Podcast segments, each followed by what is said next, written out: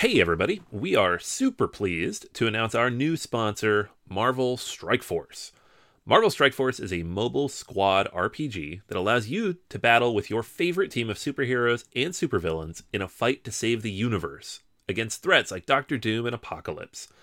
The goal? Power up your favorite characters to complete missions, unlock gear and other resources, and beat other players in PvP modes such as Alliance War and Real-Time Arena.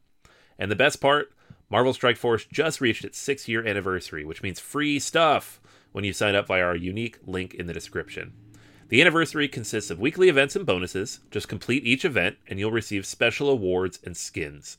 Make sure to log in each day and every week to take advantage of all the new characters that are being released specifically for this event. This will be Marvel Strike Force's most generous event to date, so don't miss out. If we have received a unique promo code for every new user, please follow our link in the description and use the promo code MAXPOOL, M-A-X-P-O-O-L. Again, anybody uses that code, it is unique for all new users. Check it out. Once again, thank you so much to Marvel Strike Force for sponsoring this episode.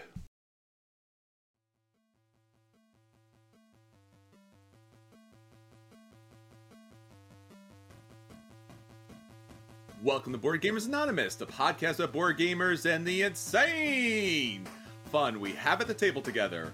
This is Chris. And this is Anthony. And this is Andrew. And this is episode 310. BGG Hotness for January 2021 with our good friend Andrew Parks. We'd like to thank all of our Patreon backers for helping us bring you a brand new episode. All right, everyone, we are back and we are talking about the new, the hotness, everything that's happened on Board Game Geek, the games that you want to get to the table, and especially our good friend Andrew Parks, who's joined us this week. Welcome, Andrew. Hey guys, thank you so much for having me on. We're really happy to have you. So why don't you introduce yourself to the audience? I know many of our gamers out there have played all of your games, but they may have not known who you were. Sure. Yeah, I have a game design company called Quixotic Games, which has been around since 2003. And I've worked for a lot of different publishers as a designer. I've worked for WizKids and for Z-Man Games and for Stronghold Games. And always as a contractor. And now I've started publishing my own games over the past few years through Kickstarter, Dungeon Alliance. We've now started publishing Core Worlds, and we've done some popular licenses like Star Trek Frontiers and Harry Potter and a bunch of fun games like that. Absolutely. And the games that we've talked about over the many years, especially Star Trek Attack Wing, especially way back in the day where we were kind of fighting the meta each and every day to save the universe. Dealing with the Borg. The broken Borg. Well, that's the Borg. The Borg have to be broken or otherwise they're not the Borg. That's correct.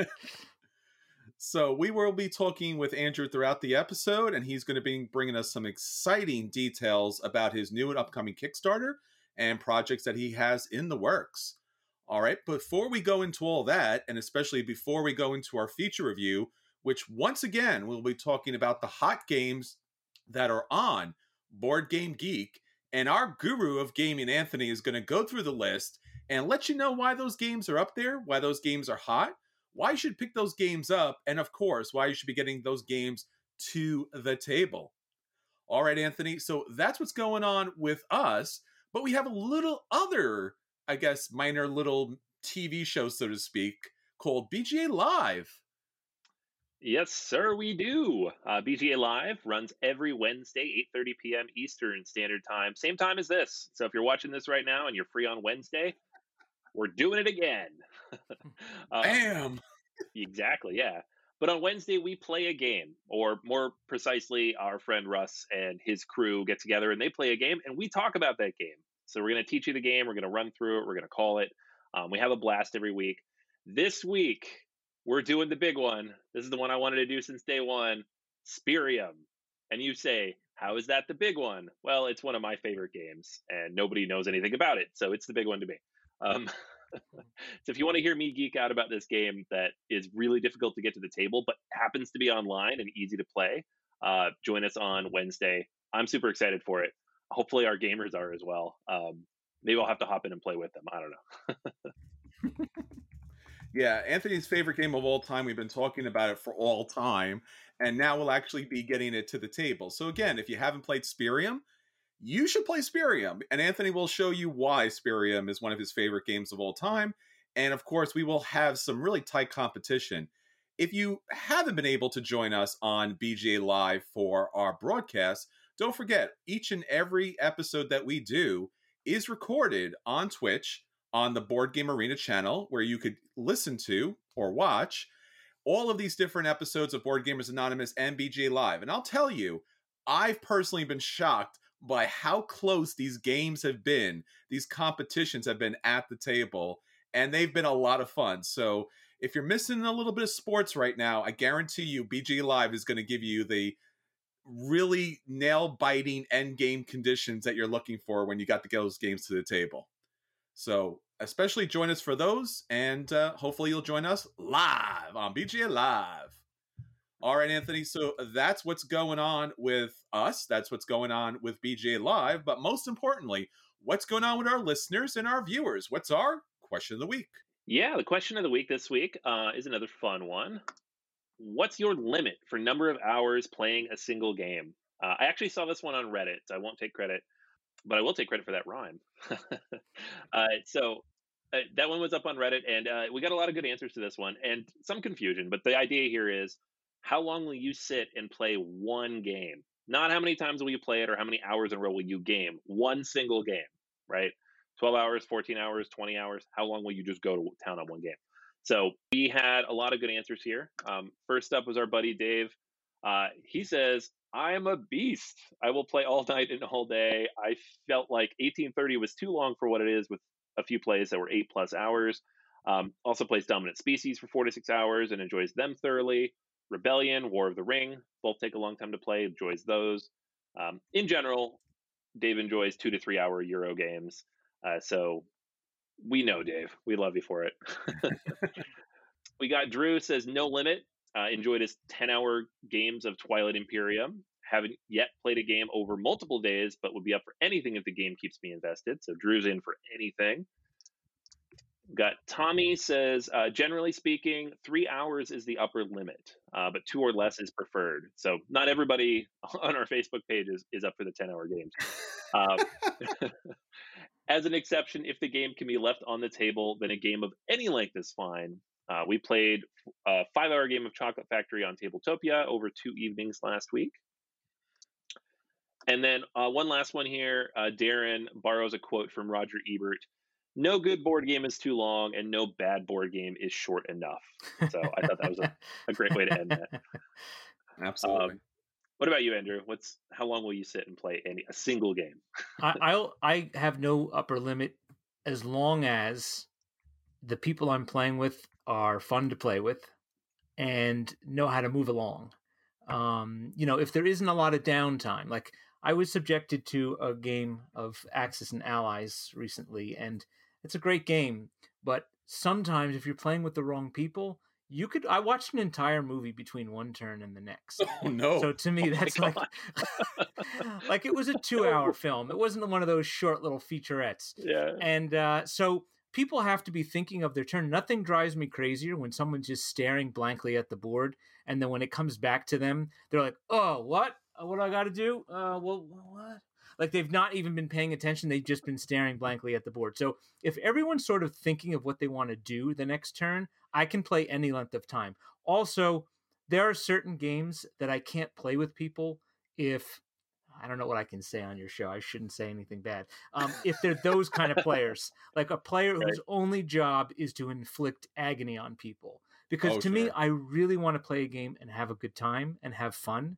And if people just continuously go out of their way to share the misery, to me, that's not worth playing for 12 hours. But if, obviously if it's a war game, that's different. But if we're playing a game where we're sort of building things up and we have the opportunity maybe to parlay and whatever, I want to have those good vibes throughout. I don't want to have this sort of nastiness. So with all of those things out of the way, I could play forever. Yeah, I think I'm with you. I think the upper limit for me was 11 hours. One of our TI4 games went 11 hours, and that was great.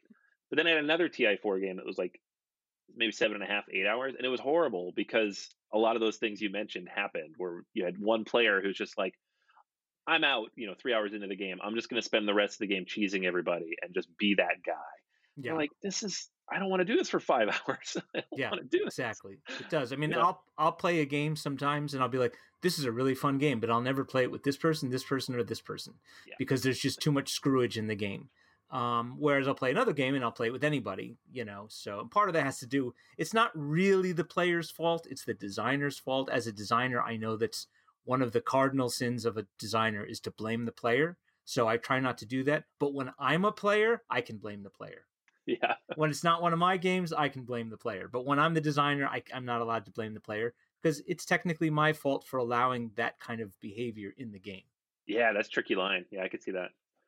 What about you, Chris? Anything that you've played for half a day? Well, I mean, obviously, if you do the conventions, you understand that the challenge is real. That you get there, you paid for the convention, you paid for the hotel, you paid for the plane. You're going to just suck every minute out of the convention as possible until they drag or kick you out of the building. So we've done that. I mean, I've certainly done that. Anthony's like, I want to go home. I'm like, there's 5 more minutes in the main hall. We got to play another game. Let's play Flick 'em Up or something. I don't care. But I do think that my limit came when we did our first Extra Life event. And this was way back when Myriad Games was in Staten Island. And Andrew, you might remember this back then in the Staten Island location, the game store out there. And we did a 25-hour, because that year, of course, on top of everything else, that Extra Life, that 24-hour gameplay year, the changing the clocks, so it went back an hour, so we played for 25 hours. But I think it was something in the realm of like 14-some-odd hours. I started to hallucinate a little bit. Yeah, you did. And I was just like eating ice, and I was like, I can't. No, my brain. So I'm going to go with about 14 hours.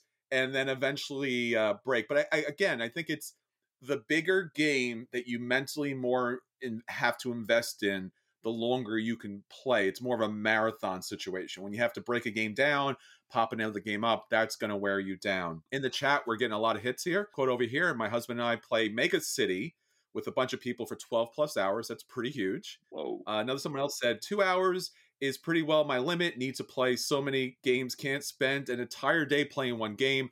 Yeah, I could hear you. Me is 14 when we play, like you said, those massive games. Obviously, people here are talking about 2-hour limit, and obviously until they can't sit anymore. So the longer games, the longer, I guess, time that you can play. So yeah, Twilight Imperium or some of those super heavy Euros. Yeah, I think 14. I think 14's about it. Yeah, and downtime is a big factor as well. When you don't have a lot of downtime, the hours will just melt away, and you won't even realize it because you're always engaged. When you have those long turns, that's, I think, when you begin to notice how long you've been sitting there. Yeah, you do feel it at that point, and that's really one of those situations where it's like watching a good movie. If the movie's 4 hours long, it just flows, and you never really experience the lag, but yeah, especially if you have those players who kind of break up that kind of situation. All right, so that's everything that's going on our listeners and our viewers on Twitch. Again, if you are watching on Board Game Arena, jump over to Twitch because we'd love to have you join the conversation, add to the chat, and have some fun with everybody at our table. All right, Anthony, so that's what's going on with us. Obviously, we want everyone to join our social media so they can answer the question of the week for next week. But until then, let's get on to the games that we want to hit the table. Let's talk about our acquisition disorders. All right. Yeah. So we're going to kick things off with a special acquisition disorder. We'll let Andrew you go first because we know you have a huge, huge Kickstarter coming up in the next week.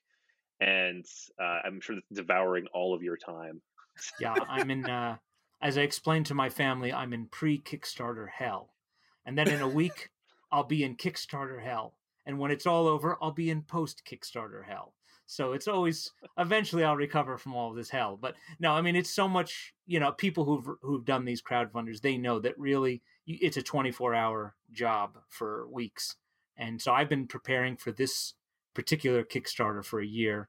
We're very excited about it. It kind of came out of nowhere that we were going to be able to suddenly get to do Core Worlds games again. And that's basically where this all started was Actually, when I talked to you guys on your show in, was it February or March around there, we had done sort of a surprise announcement that Quixotic Games, my company, was going to be taking over the publishing rights to Core Worlds. We had been working for several years on a massive empire-building game called Core Worlds Empires, which is a standalone sequel game to the original Core Worlds. It takes place after the events of Core Worlds.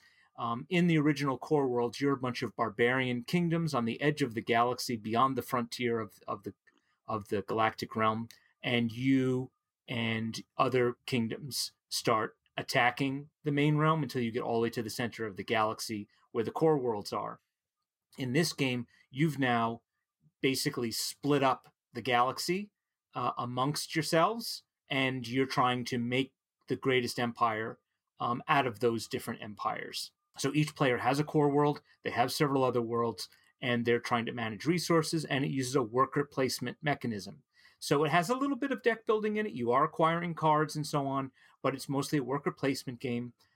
There's a lot of things that we've added to it that we haven't seen in a lot of worker placement games, such as having a combat system so that you can gather at a particular space and fight over who's going to own it.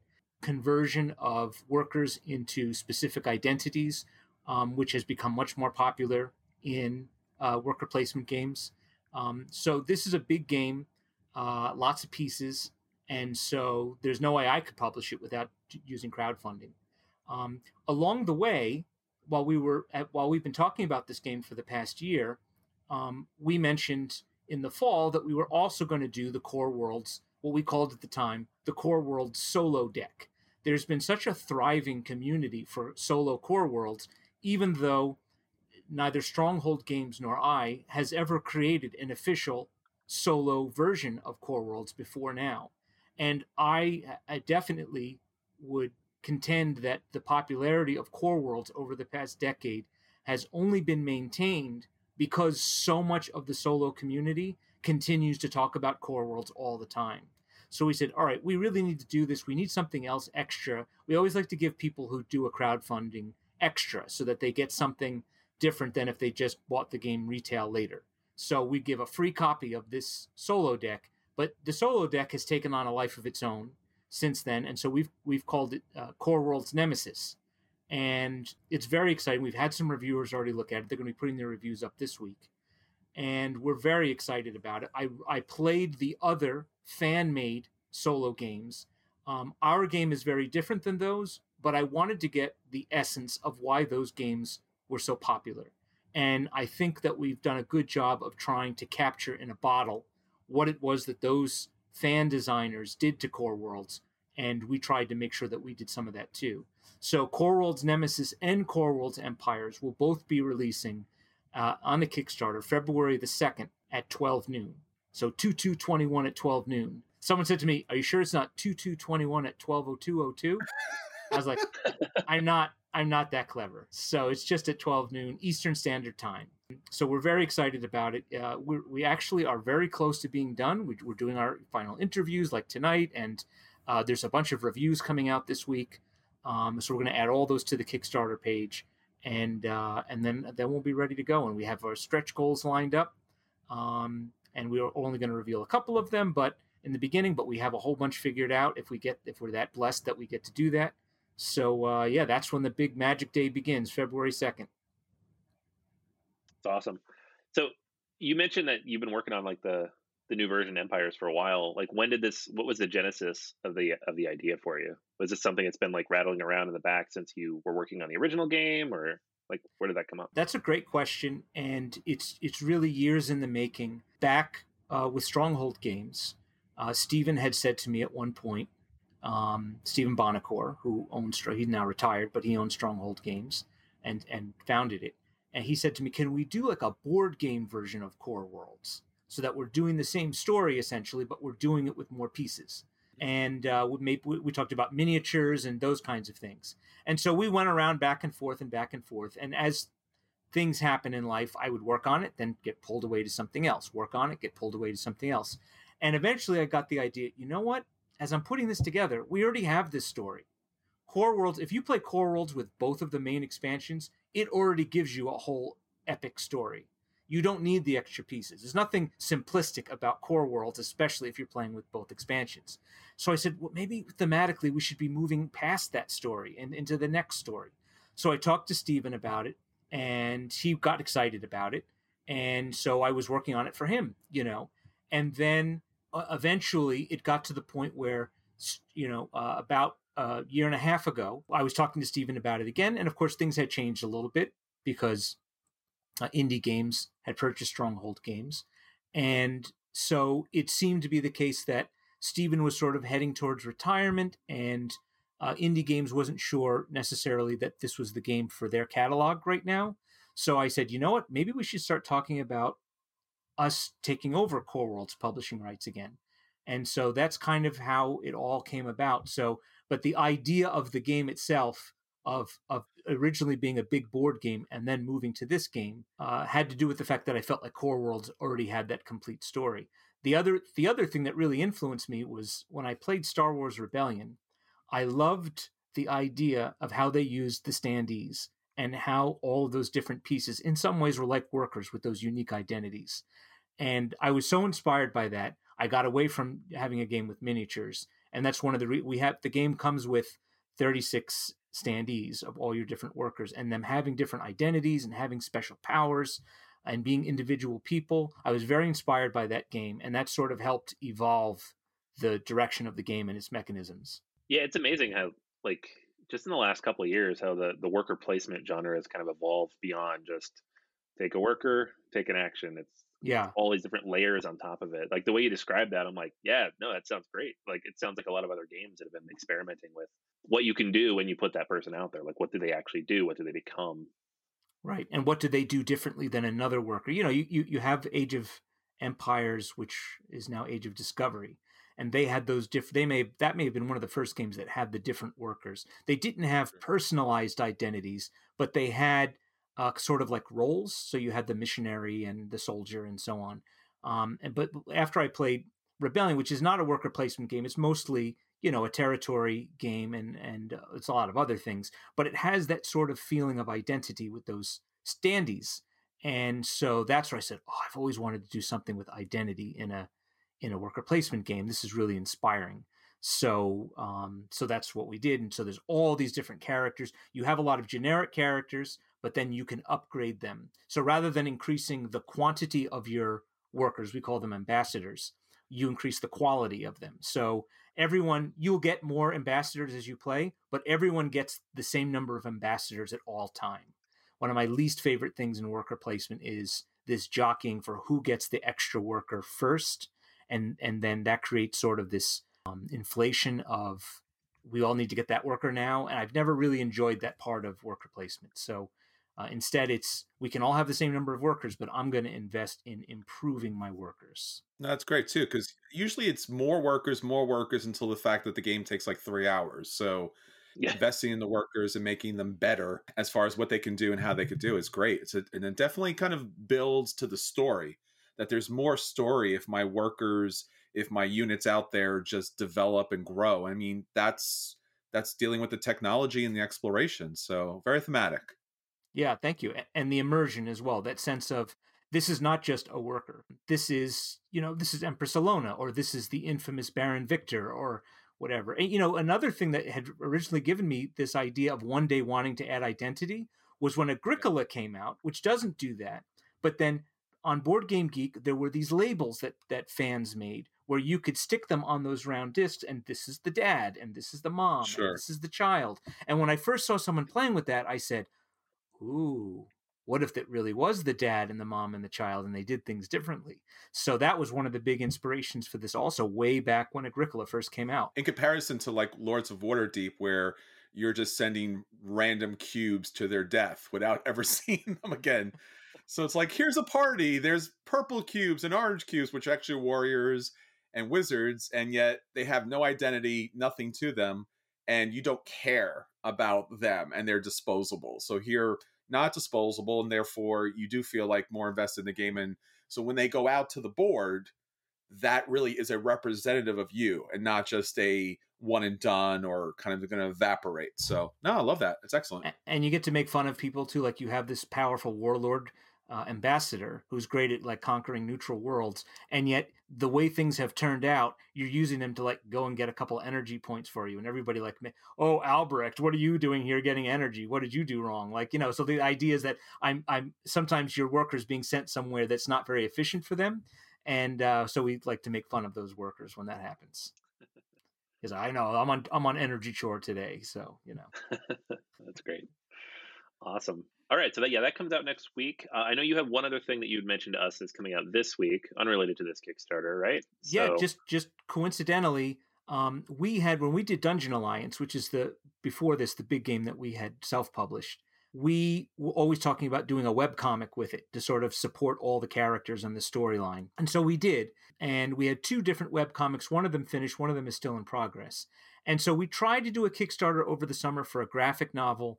It was a little too ambitious, so it didn't succeed. Making the graphic novel wasn't the issue. We had wanted to raise enough money to do another webcomic because they're very expensive to do because you're paying artists and so on. So, but we said to the backers, you know what? We are still going to do the graphic novel eventually. You know, we'll do a limited run and whatever. And so that we just finally got that in, and we're going to be putting it into our store on Wednesday, the Dungeon Alliance store.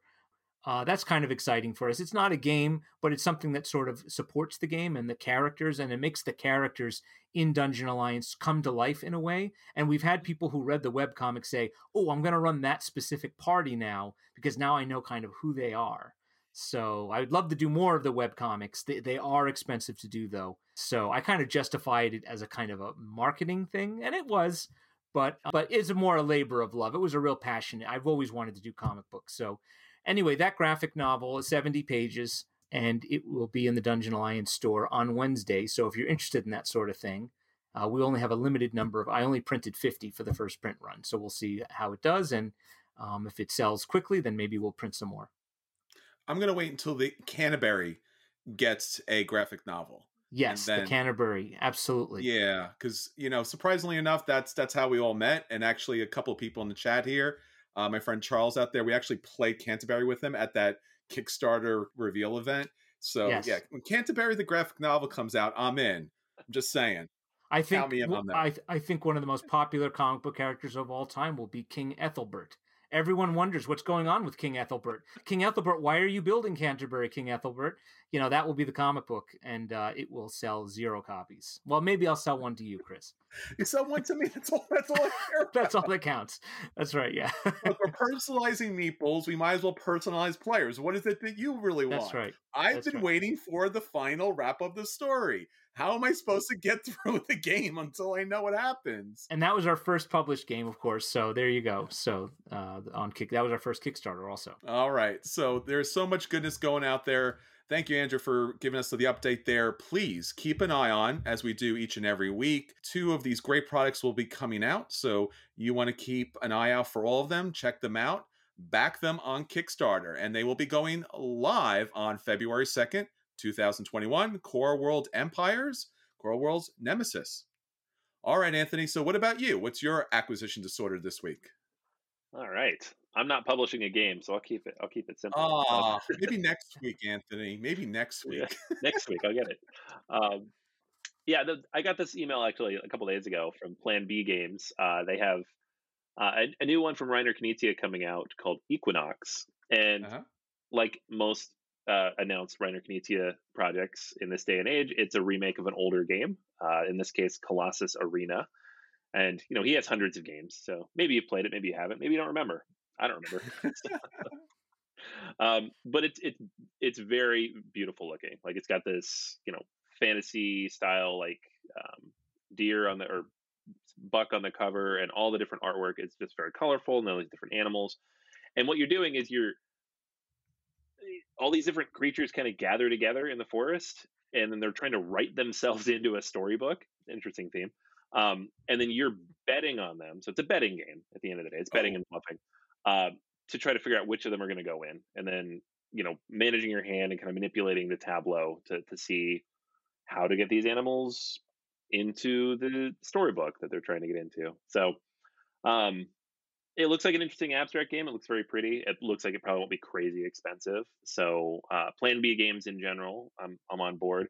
They, in the release, they mentioned like in the tradition of Century Spice Road and that series. So maybe there's other versions of this coming out. I think there's multiple covers or maybe multiple versions of this, because there is a green title and like a purple title. But I don't know. It looks interesting. It looks cute. And I'm going to keep my eye on it. Equinox. Very cool. Yeah, very pretty. I like the update here. Really nice. All right. Well, let me talk about a game talking about updates here. I want to talk about a current Kickstarter that's happening and hurting me in every way possible. This is Castles of Mad King Ludwig Collector's Edition, because clearly Suburbia was not enough suffering for the masses out there. So let me give the ever so brief list of kind of, gameplay review as far as Castles is concerned. You're building a castle, and as the architect, or as many architects, you are bidding for the different rooms that you can add to your castle. And of course, since it's a castle for the Mad King, it's quite a crazy castle of different rooms that line up. And based upon how they line up, victory points will happen, because that's just generally how life works. When you build a house, victory points just pop out of the walls. So I have this game. I enjoy this game a great deal. I have the expansion Secrets, which is essential for Mad King, because it honestly doesn't look like much of a castle unless you have the moats. I'm going to be honest. Like, unless you can kind of have a floor plan that actually looks like a castle. But nonetheless, the game is great. The expansion is, again, essential, so it's always good to have. And then Ted Alsbach thought, hey, you know what?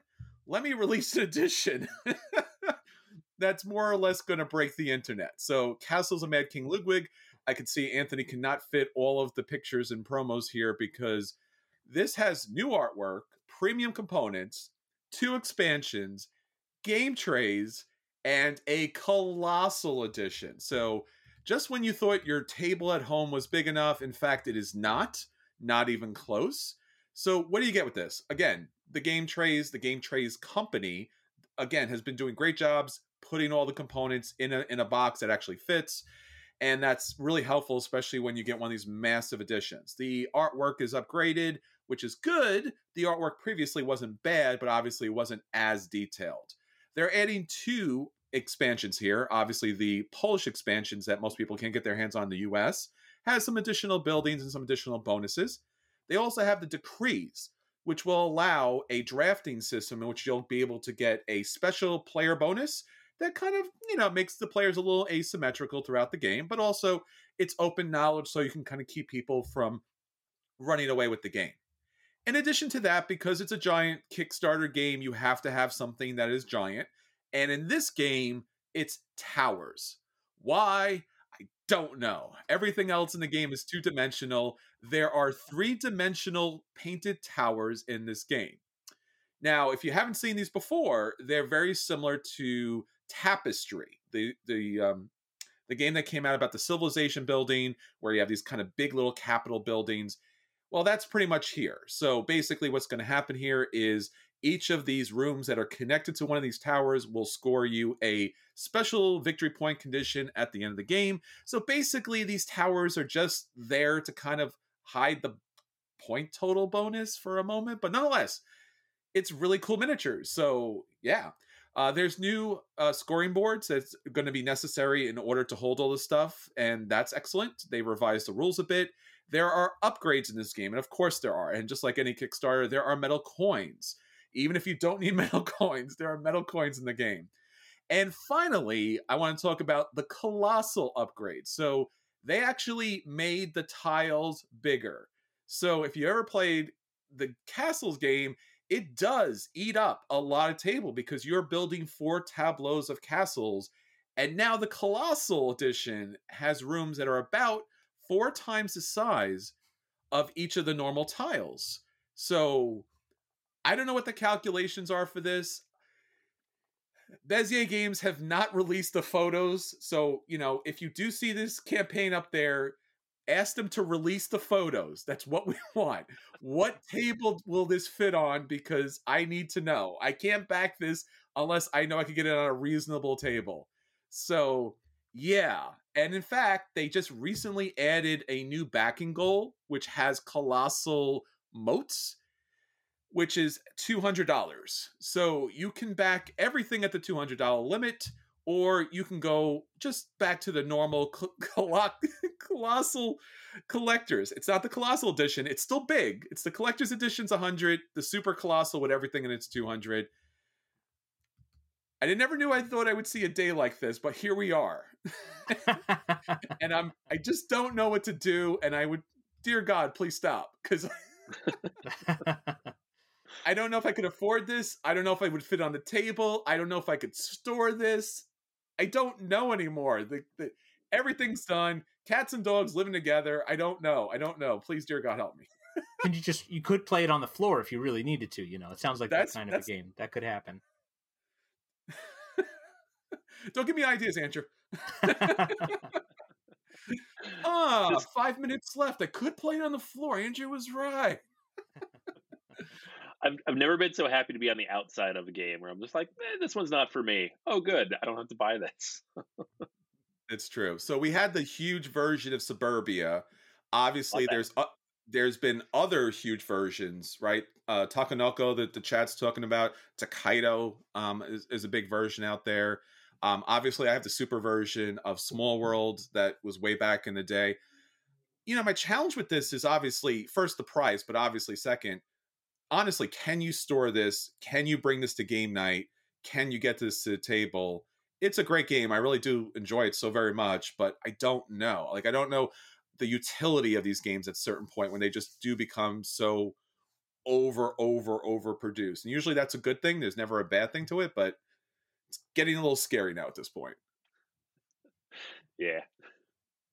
So that's our acquisition disorders. Hopefully you have enough room on the floor to play all of these wonderful games. But let's get on to the games that we got to the table, or in Andrew's case, to the floor.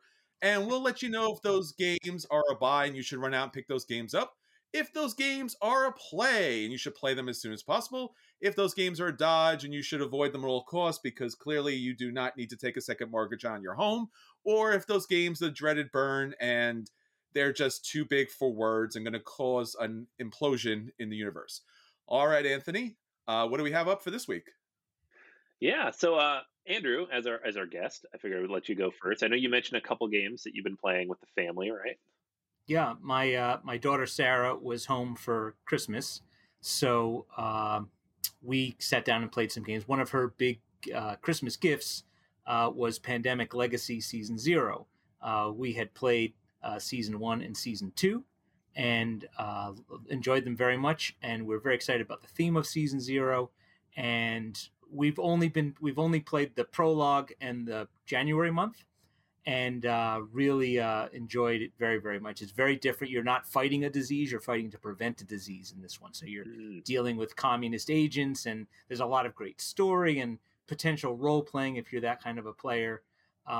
There's also, they've included this insane thing, and none of this stuff is a spoiler. I'm being very careful. But one of the things that you see right away when you open up the box is you can have different identities for your characters. And each identity has a different disguise, and they've got these transparent labels that you can put over your, like, mustaches and hats and make the craziest. None of it has any gameplay value whatsoever. They established that in, because we were like, what's going to happen here with, are we going to be asked about what we're wearing? No, it has nothing to do with the game. It's just for fun. And you have this little passport that looks just like an actual passport. And you can show your character with these ridiculous disguises on that you've put together. But it is a really fun game. So far, it's our favorite. I mean, we've only played a couple sessions. Each of them has had something very different. This one seems so far to be the most streamlined, which makes sense because it's the third one. We've enjoyed it so far. And we can't wait to keep playing it. The other game that we've played once is Dune Imperium, and loved it.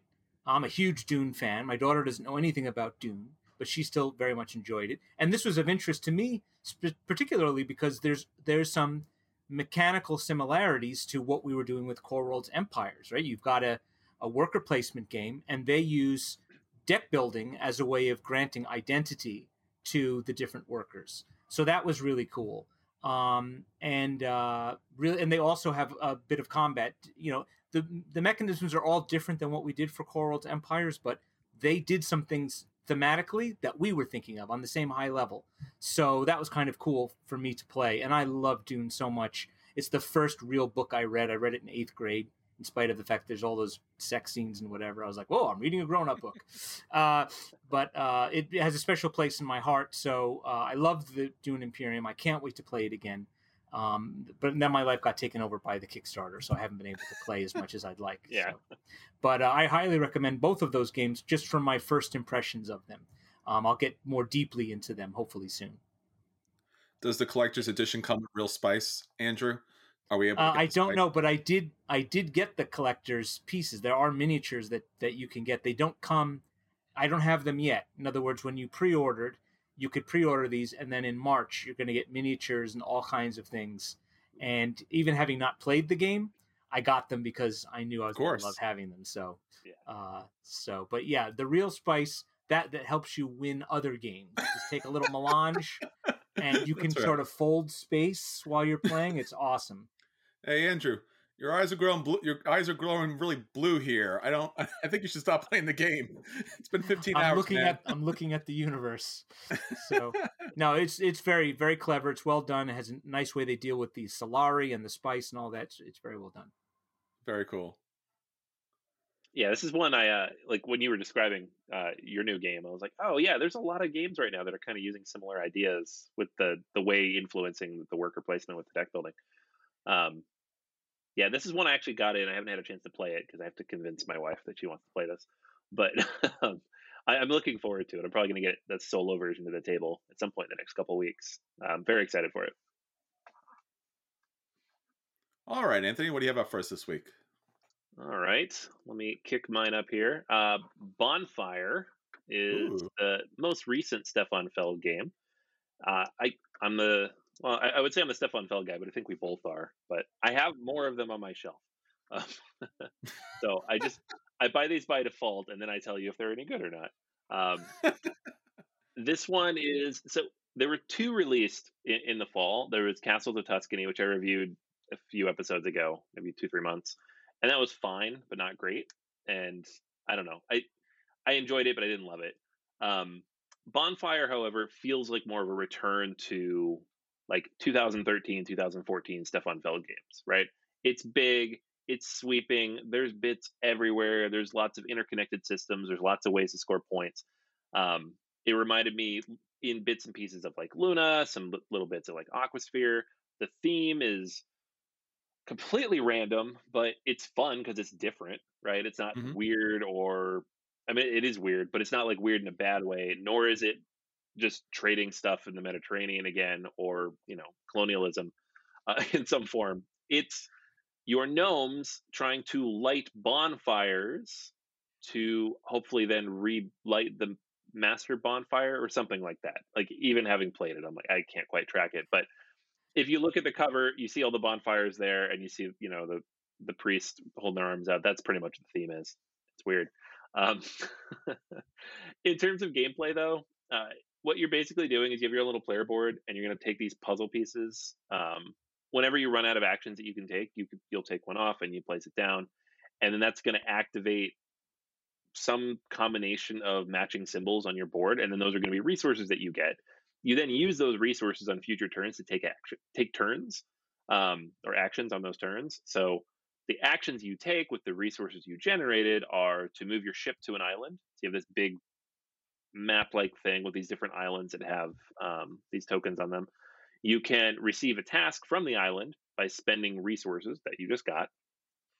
You can invite a guardian of light into your city. So these are little meeples with their arms out, and they're going to move around this track at the top of your individual city, and you get resources as they move around. But also, if you can put the pieces in place, which I can't remember exactly what they're called, but if you put the pieces in place that allow them to go to the bonfire, you score points for that. So there's lots of steps involved in getting those guardians to the bonfire, but that's a good way to score a lot of points. The procession of guardians, that's how you get your resources, by moving them around. Adding a landscape tile to your city, this is how you're going to make those processions happen. So that's how you build the track around the board. So you're actually choosing what goes on that track, which is kind of cool. Recruiting a gnome. So these are cards. Some of them have special abilities that work throughout the game, and some of them are point scoring cards. The point scoring cards are limited. There's like a tableau of them to start the game. As people take them, they go away. So it's tricky because you score those points when you take the card. So it's not end game scoring. If you're taking that card, you score it right away, and then nobody else can get it. So you might take it early because you're like, well, I could score like 4 points off of it, but if I wait, you're going to score like seven, so I'll just take it and get my 4. And then there's other various things. You can find support at the last bonfire or gain portals and resources, all sorts of stuff. So it feels like a Stefan Feld game. There's a lot of stuff going on, a lot of things to track. It's not super complicated. Does take a little bit of time to set up. It's a little fiddly, like any of the best Stefan Feld games. The solo version of the game is good, not amazing, but good. But in considering a lot of his earlier games didn't have that, I'm just happy that it's there. For me, it's a strong play. It's difficult to go straight to calling it a buy because he has so many other games, and it just, for me, it jumped into like the top of the middle tier. It's very good. It's not great, and I own a bunch of stuff, so I don't know how often it'll hit the table compared to, you know, some of my all-time favorites of his, like The Cow or Castles of Burgundy, but it's really, really solid. So if you've been waiting for a game that's a little more, you know, organized and streamlined and feels like one of those older Stefan Feld games. So Castles of Tuscany was very light and straightforward, kind of simplifying what we got out of Castles of Burgundy, or we had games like Carpe Diem, which is amazing, but it's definitely a lighter, simpler game. This is more. There's a lot more to it. It takes a couple hours. So I do recommend it. That's Bonfire. Yeah, this was obviously something that was on my acquisition disorder list quite some time ago. And to have a Feld game that has this kind of artwork and this kind of like intricate gameplay was something that was exciting. And then as you mentioned, like the theme is not really there for some reason. And I'm surprised that they went to the lengths that they did to kind of create that kind of mythos, and it just doesn't thematically follow through.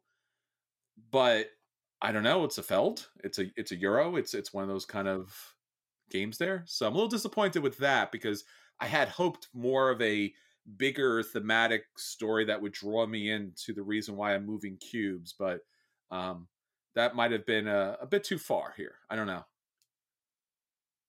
Yeah, I mean, it's better than some.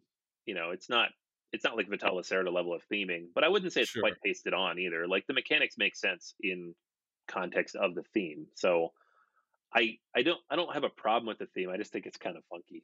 And I'm happy he did it. This is great. It's not, I like when we're not just getting, you know, the same theme that like another Roman theme from Stefan Feld. I'm like, you've done 5 of these. Let's do something different. So it's cool. It's different.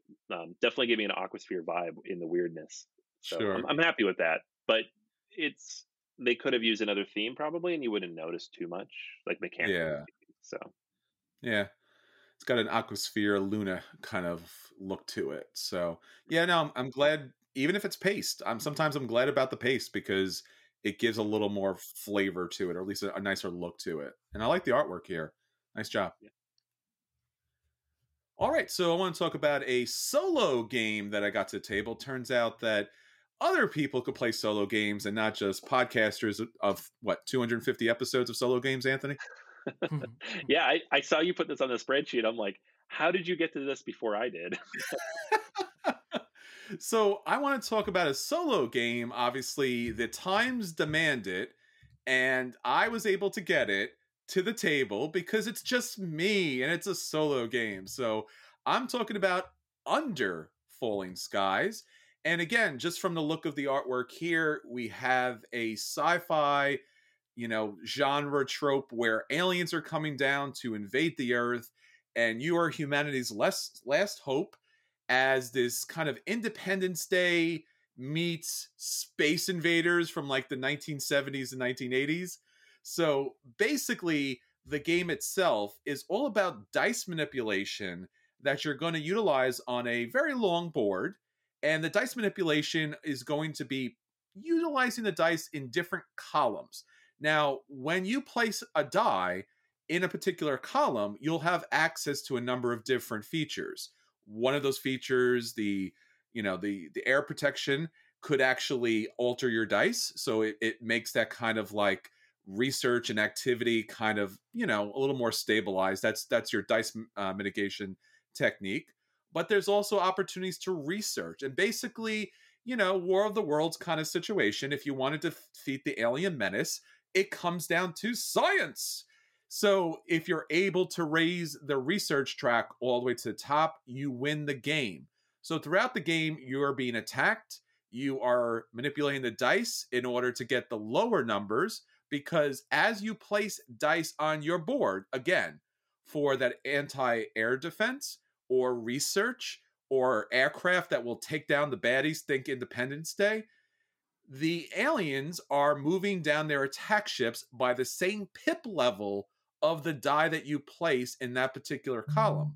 So a die has to go in each of the particular columns to be able to activate and gain your ability, but it also moves the ships down. And in fact, there are situations based on when the ships move down, they might actually activate a move to the left or a move to the right, or they might move the mothership down. And when the mothership moves down, bad things happen, because there's actually an end game situation that happens if this big kind of cardboard ship moves down far enough, kind of like Space Invaders, hits a certain limit, and the game is over. So the ships are moving down. You're trying to take them out. There are explosions on the board that represent where the airplanes, fighters are attacking. You're trying to get the dice in the right spots to take out the ships. And hopefully, again, to raise the research science level high enough that you're able to take out the mothership before it takes you out. Now, that's the base game. And the base game is fun. It's an interesting puzzle kind of tower defense game where you roll your dice and you do your best to kind of move them around and mitigate them. If you roll and place your white dice, then you get to roll your other gray dice again. So, that's pretty cool. But the dice rolling, obviously, there's a lot of elements of chance and randomness as far as what dice you get, how the ships move, and where you place them. So you do have some control of how the game plays out, but then again, dice. Now, I should also mention that there is a whole campaign mode to this game. So not only is it kind of like a single board with your activation area and the ships coming down, and the ships are nice, they're little plastic ships, but there's a story mode. There's a little graphic novel that comes along with it. And again, it's every sci-fi trope possible about aliens attacking the Earth. And you're moving your little rover to be able to dig out the tunnels to gain special abilities throughout the game that will give you access to better and better abilities.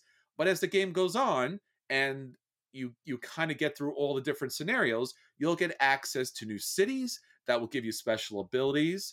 And then as you play through and hopefully defend those cities, it wraps up in like a big, massive battle. I don't want to ruin it. There's a lot of spoilers here, so forgive me if I'm not giving you all the details. But throughout this kind of campaign, there are characters that come into play, additional cities that come into play, new rules that come into play, and the aliens become more and more interesting throughout the game. So Under Falling Skies gets a buy. It's a really nice priced game from CGE Games, and it's fun. It's a good solo game. It kind of reminds me of a really solid app game that you actually get to the table. It has a very small footprint. Did you hear me tell Dallas back? Small footprint. And yet it's still a great game. So that's Under Falling Skies. A great game. You should check that out. I actually had a chance to play a prototype of that. Origins. Yeah, Origins. At Origins 2019. Someone was showing it there at this, you know, they have that really nice CGE section. Yes. At Origins. So I was there and I played it, and it was a little overwhelming for me to figure out how to play the game in that sort of environment with people walking around and whatever. But I got it. I remember one of the most fun aspects thematically of it was that you were digging the tunnels. You mentioned that, and I recalled that you're actually digging tunnels in order to make your research center bigger. So while you're in the middle of shooting down ships, you're also building structures, which didn't make a lot of sense with the timing of it. Like, I just shot two ships while building a building. But it was great. And actually, while I was there, a little fun anecdote, Vlada Chivadl walked over and was asking questions about it. And I didn't know who it was at first. And I realized who it was. And I was like, oh, my God. And I said, hey, you know, we designed a game together. Did you know that? And he goes, what? Who are you? And so, because we had done Star Trek Frontiers over email together. We had never met each other at any time. He goes, oh, yeah. So I took a picture with him. So, oh, that's awesome. Yeah. So anyway, that I tried that Under Falling Skies game, and it was very cool. And that was my favorite part, was the digging the tunnels while I'm fighting. We're building the actual infrastructure of our facility. So it's basically Space Invaders and somehow Dig Dug. Yes, that's right. Exactly. Exactly. All the 80s, all these LA's tropes you want in one board game. And it's very 80s. It's very 80s, 90s. Yeah, yeah. Oh, yeah. You definitely, it's total Space Invaders. Like that, don't, they're coming down towards you kind of thing. Yeah. Yep. Oh, man. I got to get this to the table. I actually have it sitting right next to my desk, like waiting to be played. And you're talking about it. I'm like, I got to play this thing. No, it's, ah, there you go. No, it's a great game and definitely something to get to the table. You can kind of play it more than one player, but really it's a solo game. So, yeah, if you're home and you're looking for a solo game, I definitely recommend this. It's, for someone who's not a solo gamer, it was something I was able to get to the table. Pretty easy to figure out. A lot of the instructions are on the board. And once you get through that initial mission, then you really kind of like knock the other ones out pretty quickly. Although you can lose and continue to go because the game is hard. It is an unforgiving game, which is good when you play a solo or a co-op game like this. Yeah, I remember that when I just played the prototype, I was pretty much destroyed very quickly. You're like, oh, well, that's a thing. You're supposed to let me win. It's a demo. Come on. Stupid game. Nope. It's a solo game. You gotta lose. All right. So that's everything that's hitting our table. If you'd like to find out more about our games, please hit all the board game channels out there. BoardGamersAnonymous.com has a huge number of written reviews, video reviews, and of course, our podcast, 310 episodes there. Every night is game night, talking about solo games. So obviously Anthony and Jason are there to tell you about everything that's great. So much content out there, YouTube, Twitter, Facebook, we're everywhere that you want to be. So check us out.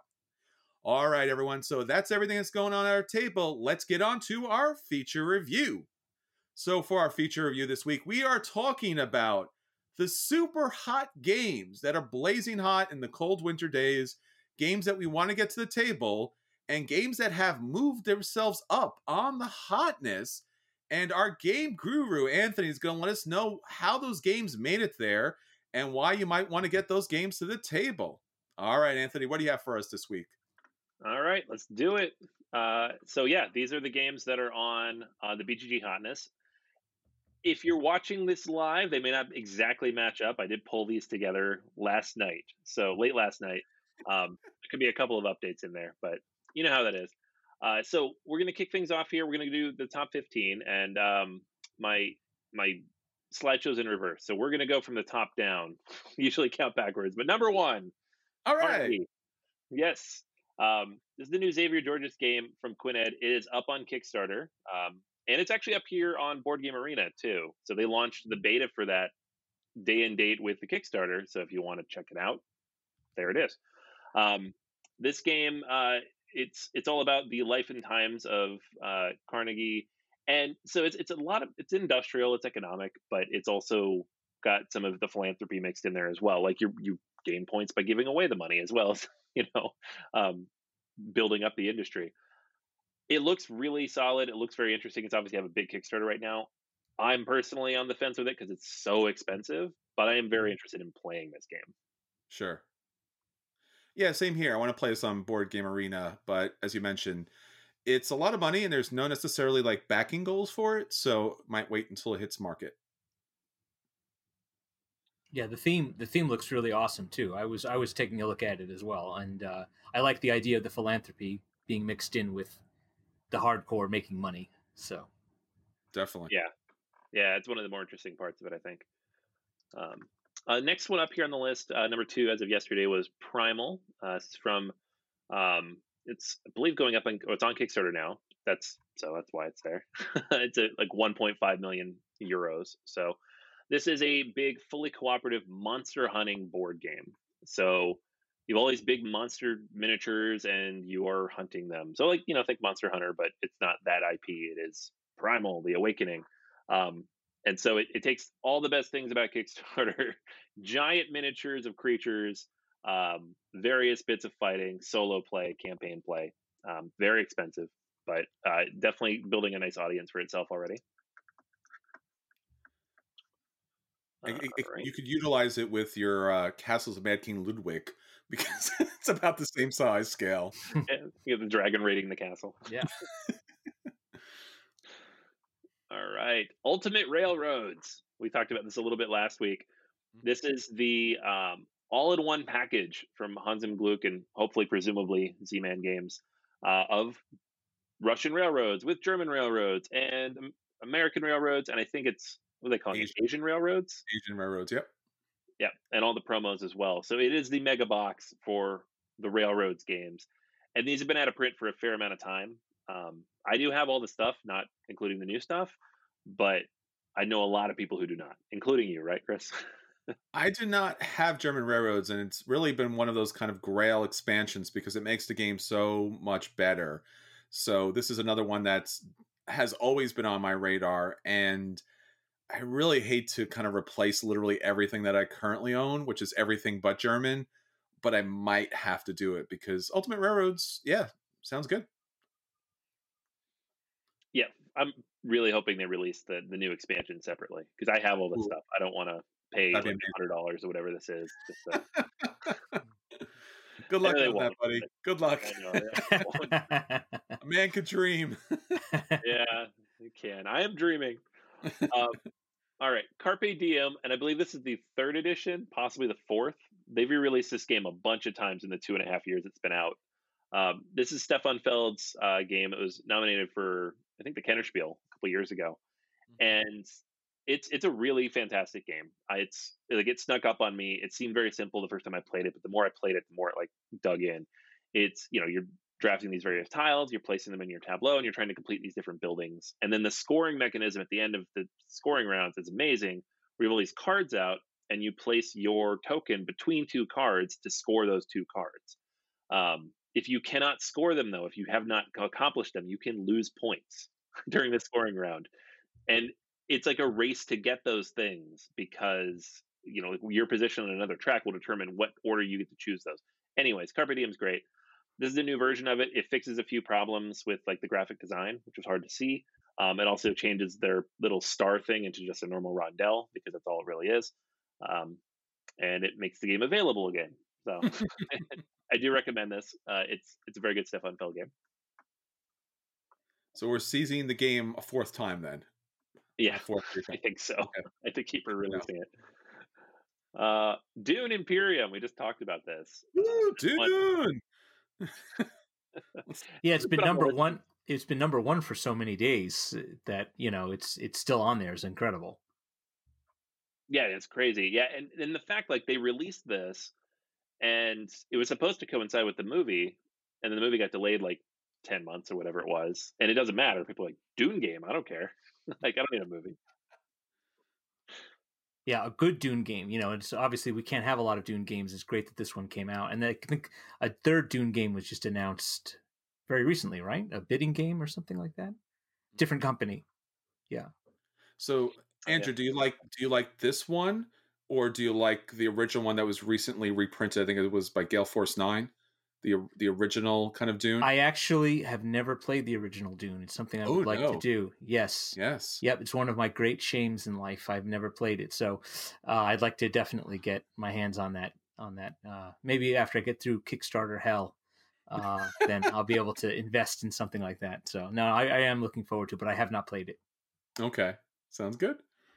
Yeah. It's a good year for Dune.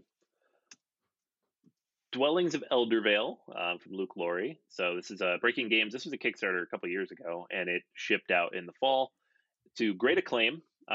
We've unfortunately not had a chance to play this yet. It kind of missed our radar in the initial Kickstarter, but I really want to quite a bit because Luke Laurie's games, all the ones I've played, have been amazing. So we talked about Whistle Mountain not too long ago. Energy Empires, one of our favorite games. Both of us, it's on our top 100. So hopefully at some point this year we get a chance to try this when it's actually in stock places and we can find it. There was a limited number of copies at Breaking Games. but they were about $40 to $50 beyond the Kickstarter price. Mm. So if they might still have something available if you want to pick that up. But yeah, this was, again, this was another great game, and I was literally looking forward to it, but it was, I think, around a $150, $200 price tag at the time. So, and a lot of that kind of upgraded kind of stuff that may not be necessary for the gameplay, but it's kind of hard to know if you want that stuff, not having played the game yet. Right. Yeah, that's fair. Okay. Terraforming Mars, Ares Expedition. We talked about this a little tiny bit last week. We don't have a ton of details about it, but I believe there was an interview with Sidney Engelstein and Nick Little on another podcast, and I don't have that in front of me right now, but they did go through some of the details of the game in that it sounds a little almost like Race for the Galaxy, to be honest, like the way the tableau works and the card play, but it remains to be seen. There's not a ton of details out yet on the Kickstarter, which I would assume is coming out fairly soon based on the information that's coming out and they're running press on it. Very cool. Yeah, it looks pretty wild. I would love to have a card game version of Terraforming Mars just to be able to share the theme with people. Maybe if the other game is takes too long or a little more complicated. So I think this is a great idea for them to do that. Yeah, it gets these games to new markets, especially. And Terraforming Mars, like you said, with all the expansions, is kind of obtuse, especially for a general audience. And, this might actually get it to the table and maybe even teach the game a little bit, teach the mechanics. Yeah. I'm really excited for that new artwork they're claiming, too. We'll see what that is. You and me both. All right. Spirit Island. So this is when we start to get into some of the more evergreen games. Spirit Island, of course, is one of the top-rated games on Board Game Geek and has been more or less since it came out. Jagged Earth shipped in the fall, and I know that's coming back into stock here and there. So that's probably a big part of this with the expansion. I agree. Yeah. But it's Spirit Island. That's why it's here. Have you played this, Andrew? Have you played Spirit Island? I haven't yet. And it's also on my list of shame. Oh, it's a great game. Things that I need to play. Oh yes. I hear it talked about all the time. Yep. Absolutely. Yeah, no, it's a spectacular one. I haven't got a chance to play my Jagged Earth stuff yet. I need to get that out. Like I picked that up. I was so excited. I packed it all into the box and then I put it back on the shelf. I'm like, why did I do that? Mm. And the Steam implementation of this is not bad. So if you want to be able to get it to the table or the tablet pretty quickly, it's a good way. Yeah. Gloomhaven, Jaws of the Lion. So the first of our Gloomhaven references here. This one came out last summer in Target exclusively. I believe you can get it anywhere now. But it's Gloomhaven in a smaller box. So instead of spending $150, you could spend $50 and you get, the 30 instead of 110 or whatever scenarios. Can actually get through the game. And by all accounts, it's just as good. So I do have a copy of this sitting around here somewhere too. And I have not quite gotten to yet but I'm excited to do it because the big one is just, I'm never going to finish chewing that thing up. It's not going to happen. Yeah, I still have my copy of Gloomhaven back here, so it's going to take a long time to get through. So this is a good idea. Yeah, I think I did 20-something scenarios, and I was like, I need to play at something else. All right, next up is original Terraforming Mars. Original recipe. Yeah. I mean, this happens a lot. These end up on the hotness because expansions or second releases or updated versions are coming out. Terraforming Mars right now doesn't have any new expansions on the immediate horizon, and their big box is still in fulfillment. But Ares Expedition was just announced, and then the dice game too is supposedly coming out this year on Kickstarter. So that's a lot of Terraforming Mars in the discussion. So that's why we're going to see people looking at the base game as well. Very nice. Bloodborne, the board game. The only thing I know about this is the pictures people have been posting on Twitter of their stacks of boxes that are like 5 feet high from Simon. This was a big old miniature fest. One of those $300-$400 backing levels. We'll give you 20 expansion boxes, all full of miniatures and stuff. I didn't really look at it. I don't really know the IP. I've never played the video game, so this one flew right over my head when it came out, but I know a lot of people right now are getting their copies, and by all accounts, it's a decent game. I just I don't know anything about it otherwise. Yeah, I'm not a big Bloodborne fan too, but obviously the people who are just like ravenous about this. Yeah, yeah. I know a friend locally who he went all in on it, and so he's very excited to be getting it. All right, Lost Ruins of Arnak. This is the other CGE release. You talked about Under Falling Skies. This is their other one from the fall. This one's been pretty hard to find too. It's been more or less out of print. You know, not out of print, but out of stock since it came out. And it is another game actually that uses deck building and worker placement. It's a little more straightforward in that regard, just in terms of, you know, you have two workers and that's it, and you place them out. But the cards that you're going to build into your deck, they do a lot of different things. There's other actions you can take aside from the worker placement elements. So those are like the core of your turn, but there's a lot of other things you can do as well. I really, really liked this. When I reviewed it, I gave it a buy rating. I've been playing this solo a lot recently, and I like that even more, I think. So this game is very good if you get a chance to play it. Yeah, this is a great game. Again, one of those ideas that like you get to play Indiana Jones in a box. The production's really great here. CGE did a really nice job with this here. And it mixes the deck building and the worker placement elements, and that's really a lot of fun. Yep, absolutely. All right. And Darwin's Journey, also up on Kickstarter right now. I think it ends in a couple days. This is from Thunderglyph Games, Simone Luciani's new game with Nestor Mangone. It looks beautiful, has a lot of stretch goals already on there. So if you haven't checked it out already, I think you're running out of time to do so. But, you know, it again, we talked about themes being different. This is a unique, different theme, which I really like. I really appreciate what they're doing here. Yeah, and it is absolutely beautiful. Yeah. Yeah, I backed this too, right from the start. Like you said, an interesting theme, great artwork, great design, and a ridiculous number of stretch goals. I mean, good for them. That's a lot of stuff in a box. Yeah. All right. And then Tainted Grail, The Fall of Avalon. This is another big box explosion thing from Awakened Realms that I missed. So I don't... It's hard. There's so many of these like really expensive, big, sprawling things. And I hear such good things about them, but it's hard to, you know, especially in quarantine, like find a space or a person or a way to play them or get to know them. But it looks interesting, and the theme looks, you know, different, like a dark version of the Arthurian legends. Mm-hmm. All right. Yeah. Gloomhaven, Big Daddy Gloomhaven. We talked about this a little bit. This one's always on the top BGG hotness. If it's ever not, I'm going to be surprised. Like maybe when Frosthaven comes out, it'll knock it off. But every time we do this, this is on here somewhere. Absolutely. Right, and that's it. Back to the top. All right, so there is our BGG hotness for January 2021. But of course, there's going to be a new hotness that's going to be hitting the list again. So Andrew, once again, for our audience who's just joined us, for the people out there on Twitch, the people out there on Board Game Arena, and all our podcast friends, let us know again when we'll be seeing Kickstarter kind of blow up with Core Worlds, Empires, and Nemesis. It'll be on February the 2nd at 12 noon Eastern Standard Time.